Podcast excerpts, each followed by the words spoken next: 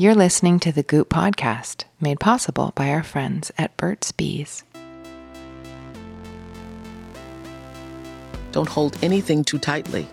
Just wish for it, want it, let it come from the intention of real truth for you, and then let it go. For me, our soul is like it's unbound, it's limitless, but we will use words to limit ourselves.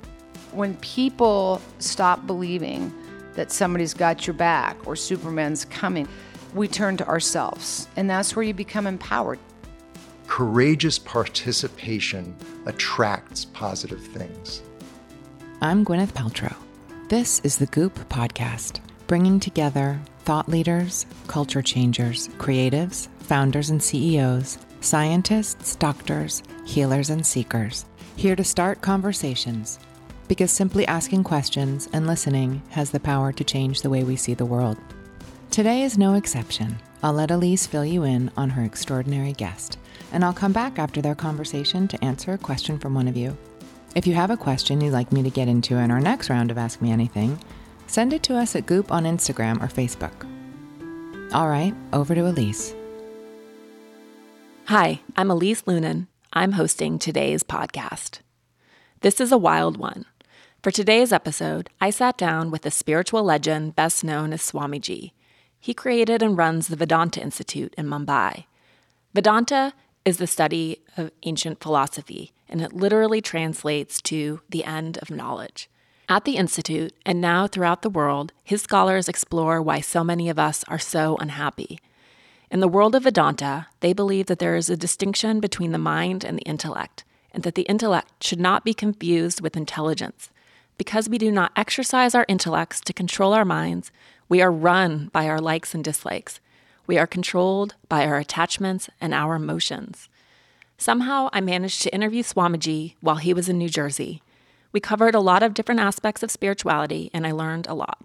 Swamiji took me to the mat a couple of times, which was stressful. But I would take on the task to be lectured by a 90-plus-year-old anytime. See, the mind is like the river flowing, water flowing. The intellect is like the banks. If the banks are strong, navigates. Turns right, the water turns right. It turns left, it turns left. And you can fertilize the fields around. But if the banks are weak, it'll inundate the fields and devastate the fields. We'll get to Swamiji in just a minute.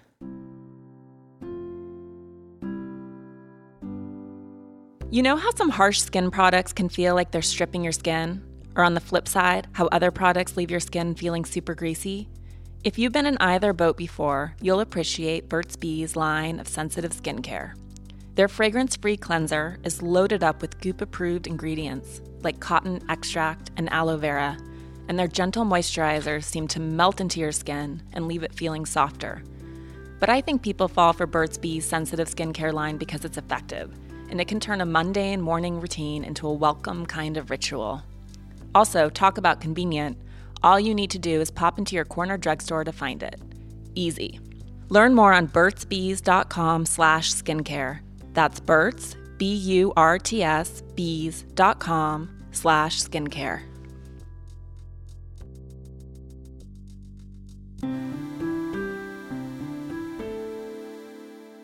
Okay, time for today's chat.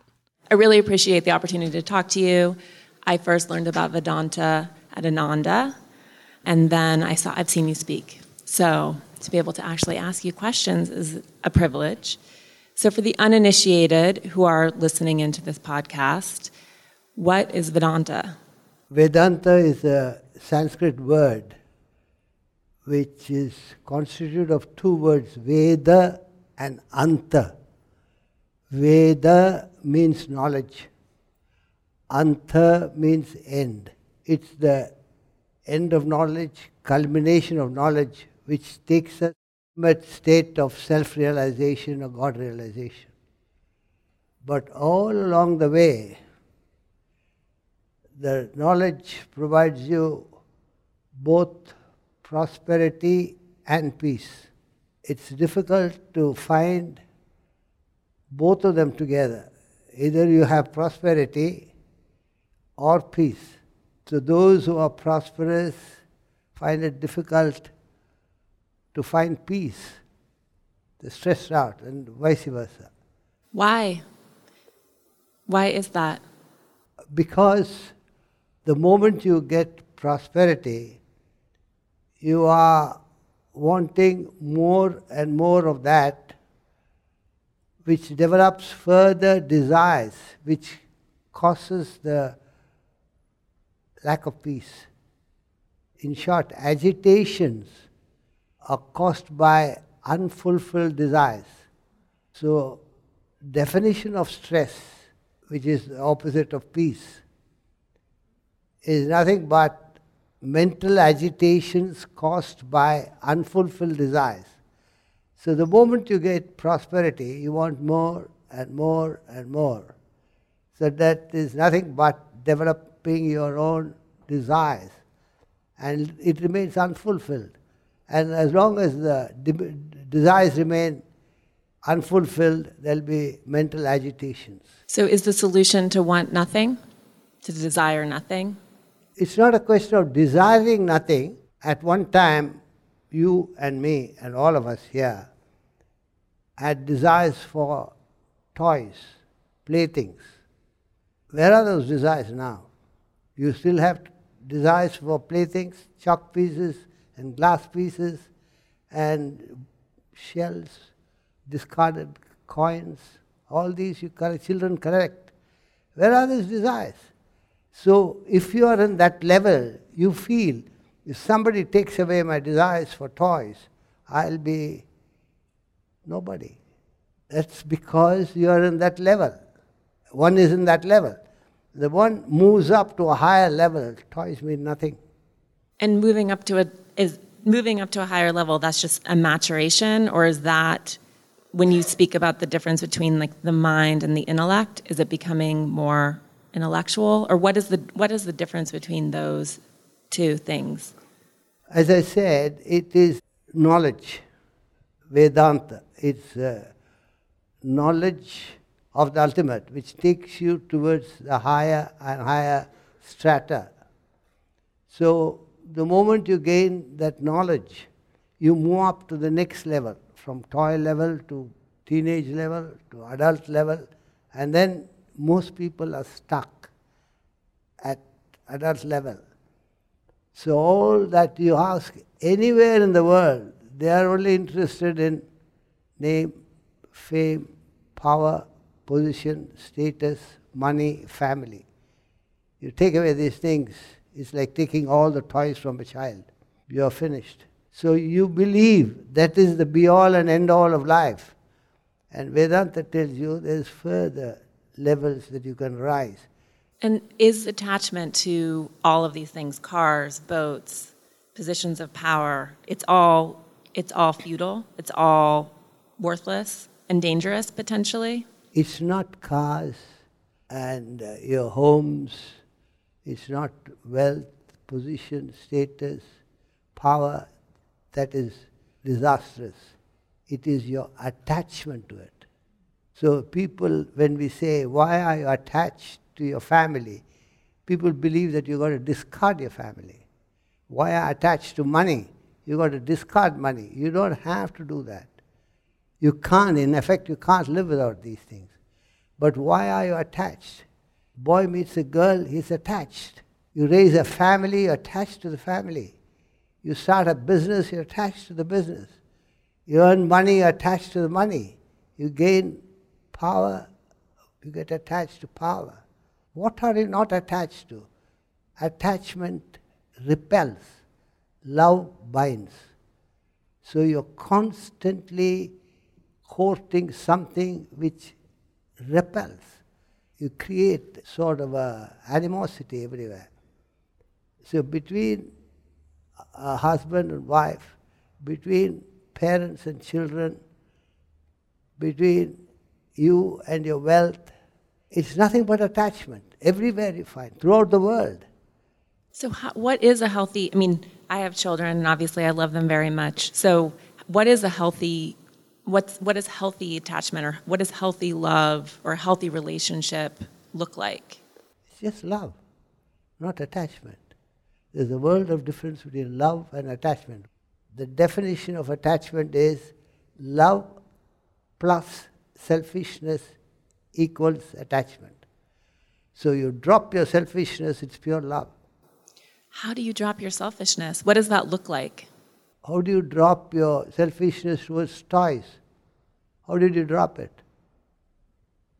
You answer that question, I can answer your question.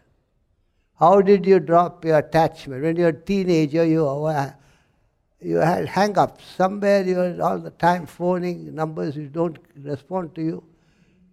The time hanging on. For what? That's your entertainment. Children play with toys. How did you get rid of that attachment? You tell me, please. That is an incredibly hard question. No, the simple question I've already answered. It's growth. It's just knowledge. You grew out of it. Mm-hmm. You're not a child anymore. As long as you're a child, you are infatuated to toys, the toy world. When you're a teenager, you're infatuated with all the local hang-ups. And now you can't discard anything. You can't give up anything. That's the wrong advice people give. I wouldn't ask you to give up anything. I would ask you to grow. So renunciation, detachment is nothing but growth. When a flower emerges into a fruit, it drops its petals. But if you pluck the petals, no fruit will emerge out of that flower. So you can't drop anything.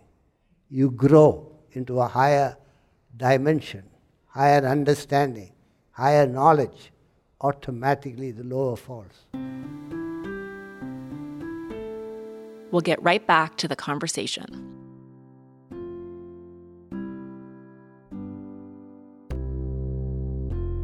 I'll be the first to tell you my skin is sensitive, and it can turn super sensitive when I least expect it, or when it's most inconvenient. And it's been like that since I was a kid, so I try to be careful with the products I use. I was excited to learn that Burt's Bees has a line of sensitive skincare, which has all the clean beauty basics covered. Everything they make is great, from convenient towelettes you can stash in your gym bag, to a face cleanser that leaves skin feeling nourished and refreshed, to their hydrating night cream. But the ultimate go-to might be Burt's Bees Daily Moisturizer.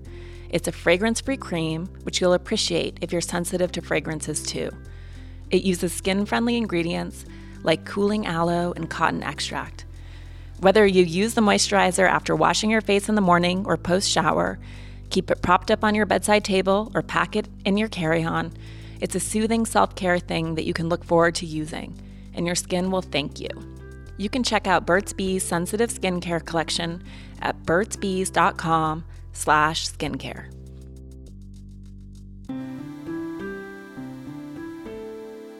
Okay, back to today's chat. And so would love be defined as just allowing whatever it is to not covet, to not want to control, to not want to acquire? Is that the way to be? It's so much easier, I think, to think about it with things, right? Like a beautiful necklace. And it's the minute that you just stop wanting to acquire, you just examine that desire to want something, is the liberation there? Once you realize that the moment you have it, you won't be happy anymore because you already have it? There's something wrong with you if you don't are happy with a beautiful necklace. See, if you put a necklace around a dog, it's not happy. See, you're not an animal. You're a human being.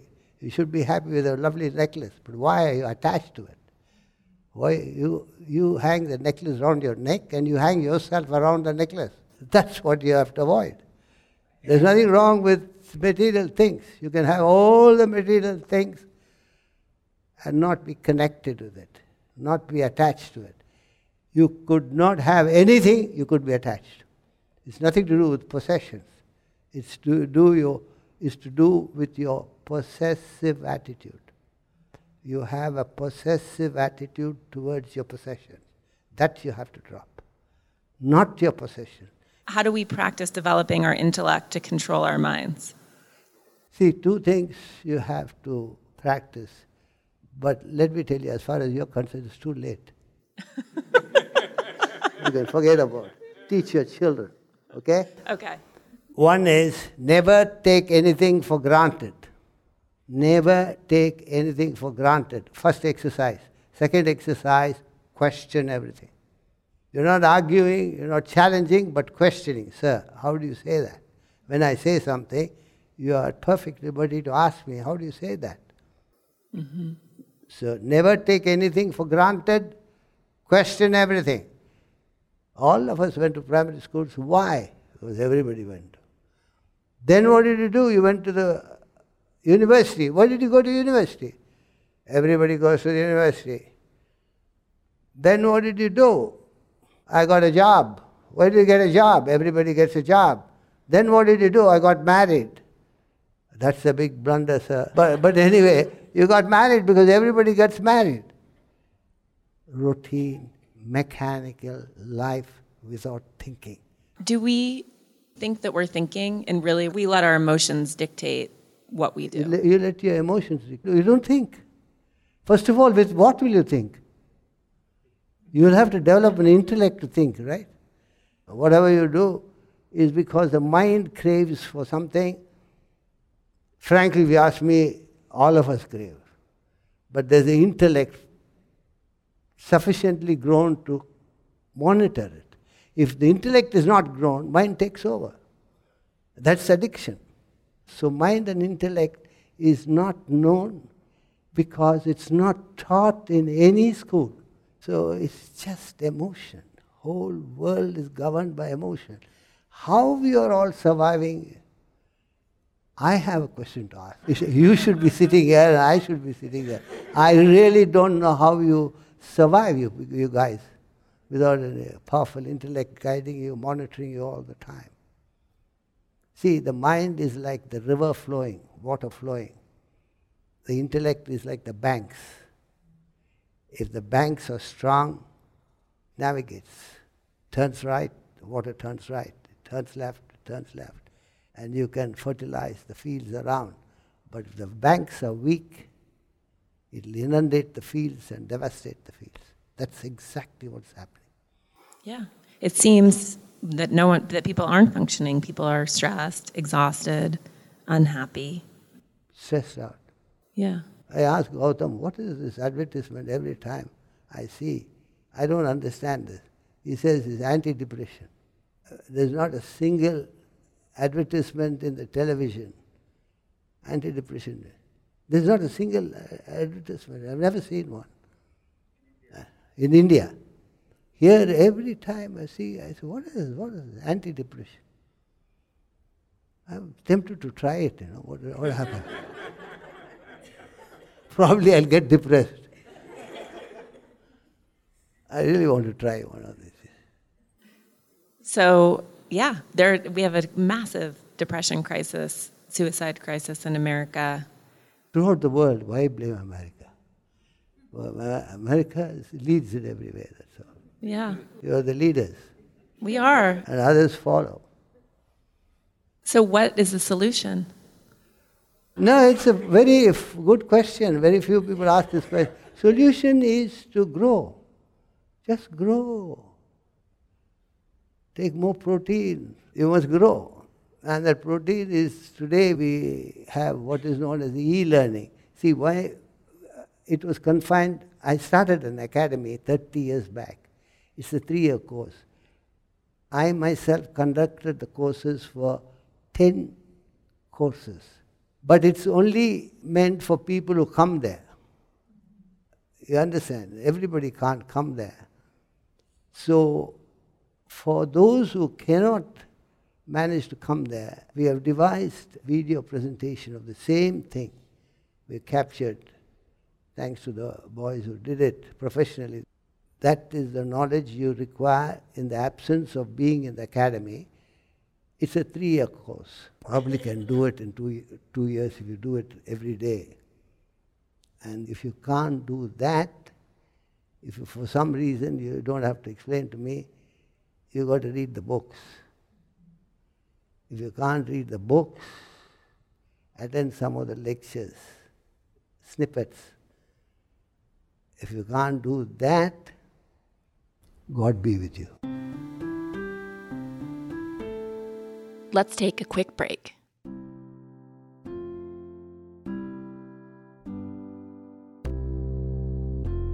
On Saturday, May 18th, we'll be hosting our 6th Wellness Summit in Goop Health in Los Angeles. And we have a stacked lineup.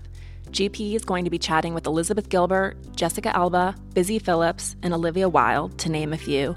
And many more thought leaders and extraordinary practitioners are joining us, like Lauren Roxborough, Dr. Robin Chutkan, John Amaral, Lisa Tadeo, and Laura Day.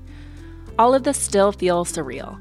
I remember when GP first had the idea to launch a wellness summit, and it has been incredible to see the community of women and a few great men who have come together for each one, to ask questions, to learn, and to grow in community. Every InGoop Health is a little different, but they all explore what it means to optimize your well-being, what it means to take autonomy over our health and our lives, and what it means to realize that our mind, body, and soul are intricately connected. Yes, it can be intense in moments, but mostly it's a lot of fun. There are talks and panels where experts share new information, insights, and perspective. There are wellness experiences and adventures for almost every comfort level.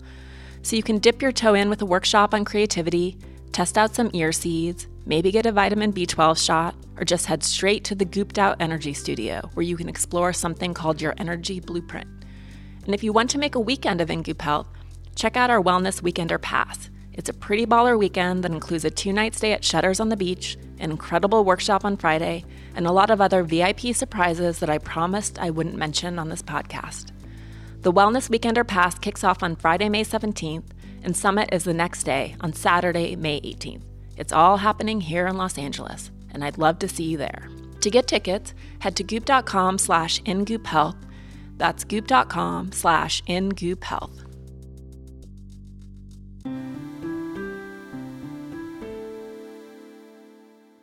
Okay, back to today's chat. Can you talk a little bit about sort of this exhaustion that plagues many people, why children are never exhausted? I know you guys at the Institute go to school every day and without exhaustion. Why is the mind so tiring? You're all the time worried about what happened in the past, and you're all the time anxious of the future. You're not here. So all the time, everybody is thinking of the past, future, past, future, past, future. That causes stress, nothing else. Nothing else. If you stay in the present, you got the bull by the horns, right? But the simple proof of that is any child in the world, any child, it could be royalty, it could be from the slums, full of energy, full of life, full of cheer, full of fun all the time. And there's nothing, no worry of the past. A child has no worry of the past, no anxiety for the future. Keeps it alive, lively. And do you think that there's a parenting crisis because we put all of those worries of the past and anxieties of the future on our children in terms of what we think they need to achieve, how they performed? But they're not stressed, you're stressed. Right, but then do we stress? I think in America there's definitely a culture of stressing out kids. It's nothing to do with America, England or India. Everywhere, as long as you are concerned, worried about the past, and the future. You've got to plan the future. You've got to take the past into consideration. All that is okay. But at any moment, when I am talking to you now, I'm all the time worried about what happened in the past and anxious what's next. So I can't be concentrating here. I'll be agitated. So it's not that you should not bring the past or think of the future. You plan your children's schooling or whatever you do, but never be, at any moment, be worried or anxious. It's the worry and anxiety that kills you. So do you think that a word like intellectual is dangerous? Because, or dangerous might not be the right word, but here the idea of an intellectual is someone who's amassed a tremendous amount of intelligence and a lot of knowledge. And I know that they're not the same.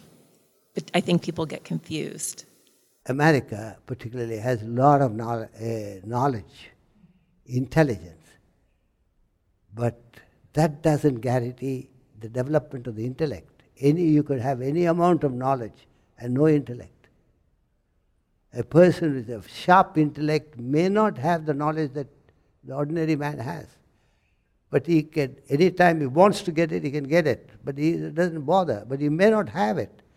So knowledge is intelligence. Intellect is the capacity to discriminate the pros and cons of life. They're two different things altogether.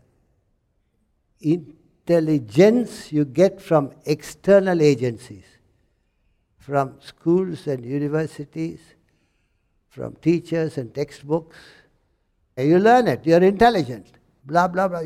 All the intelligence laid down by past knowledge doesn't make you any better. You know how to operate now, but it doesn't develop the intellect. Where are we now? New Jersey, is it? So that's the world. I do not blame any one of you because there is no provision. Where will you go and learn? Even if you want to now. Now today you stop all this Google and all that. Stop Googling and start something sensible. And where will you go? Where will you go? You go to Los Angeles, they're lost. Where? You can't find this knowledge anywhere. Unless you find it, you can't develop the intellect. Unless you develop the intellect, you can't control the mind. And unless you control the mind, you will be stressed out. Thanks for listening to my conversation with Swamiji. That was a special one. To learn more about his life and work, check out VedantaWorld.org. That's VedantaWorld.org. Okay, let's get to today's Ask Me Anything with GP. How do you fire someone without killing their spirit and maintain your own well-being? Asks Julie. Well, this is a very difficult part of being a leader, and I think that the concept of firing somebody needs to be reframed a little bit. I think that when somebody needs to exit a company, I always think of it first as they are as responsible for why they're there as you having to have the conversation with them. And I don't think it needs to be done in a way that ever resembles killing anybody's spirit. I think that there are always ways to be gentle and to help somebody understand that it's always in difficult situations where our richest opportunities are in life. And sometimes it might feel terrible or like a loss or like a rejection or a failure, but really that those opportunities always present incredible opportunity for growth, but it's definitely not fun. If you have a question you'd like me to answer here, send it over to Goop on Instagram or Facebook. That's a wrap. Thanks for listening to the Goop Podcast. We hope you'll be back next week on Tuesday and Thursday. To keep up, tap subscribe. And please let us know what you think. You can rate, review, or hit us up on social. For more, just head to goop.com/thepodcast